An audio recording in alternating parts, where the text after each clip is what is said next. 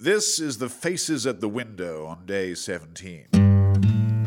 Faces, faces, window. Faces, faces, window. Faces, faces at the window. Providing comedy for. Hello, Dr. Righteous here. I'm a superhero, playboy, philanthropist, taxidermist.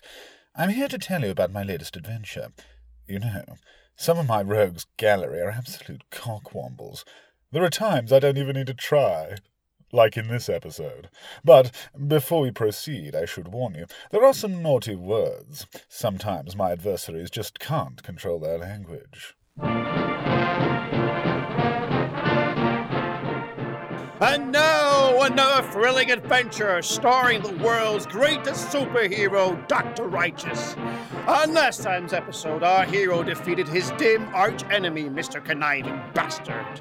Now he decides to take revenge by forming a new group of supervillains. Like the revenge I want to take out on my sister for stealing my wife and whisking her off to a life of sapphic bliss in Hebden Bridge. Bitch is the reason I spend my days listlessly watching old episodes of Bullseye while weeping softly into my bottle of Yazoo. Sorry. If anybody wants me, I'll be at the nearest toilet cubicle, overdosing on my acid reflux medication. Enjoy the fucking episode. I now call to order the first meeting of our new supervillain group. I am gratified to see so many villains, well, two, present. Let us then make introductions. I am the Lord of Misrule, the Maker of Malevolence, sinister schemer known only as well as Mr. Conniving Bastard. Oh, sorry, I don't recognise you.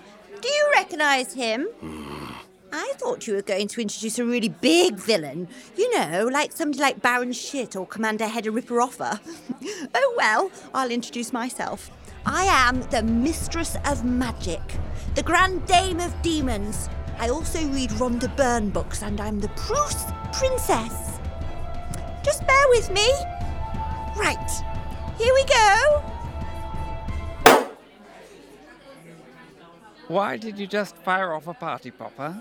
Well, I'm a magic user, and that was a small demonstration of my power. That is in no way, shape, or form magic. That's the sort of thing a horny, drunken auntie would do at a hen party. Any other indispensable skills? I'm also studying to be an aromatherapist. Great.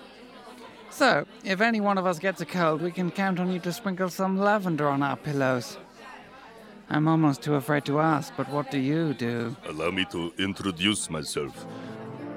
My story starts when I was a child abandoned in the harsh, unruly taiga forest of Mother Russia. I was raised by a pack of lemmings who showed me love like no other. Then one day my life was turned upside down when they all died suddenly from old age rather than by suicide. They don't just throw themselves off a cliff by their own volition, Mr. Disney. It was then I was raised by a humble tea shop owner, which drove me to near insanity, as I hate all things tea related. A handicap for a Russian, let me tell you. Nothing filled me with more hatred than a device used to insulate warmth in a teapot. It was then I became Danga, deadly destroyer of tea cozies. Oh, God. So, let me get this straight. Your only power is just blowing up things that keep teapots warm.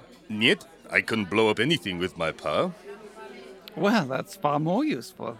As long as that anything is small, made of cloth, and used to insulate warmth in vessels, used for the infusion of hot water and leaves to create a well known hot beverage. So, just tea cozies then. Death to all tea cozies! Somebody's blown up a tea cozy. Somebody kill me. What will happen next? Will this evil supergroup rise to take over the world? Will the common misconception of lemmings throwing themselves off cliffs ever end? Also, will please somebody call me an ambulance? I took an overdose of citalopram and I'm starting to have second thoughts. I may need my stomach pumped. Make sure to tune in next week. Faces faces at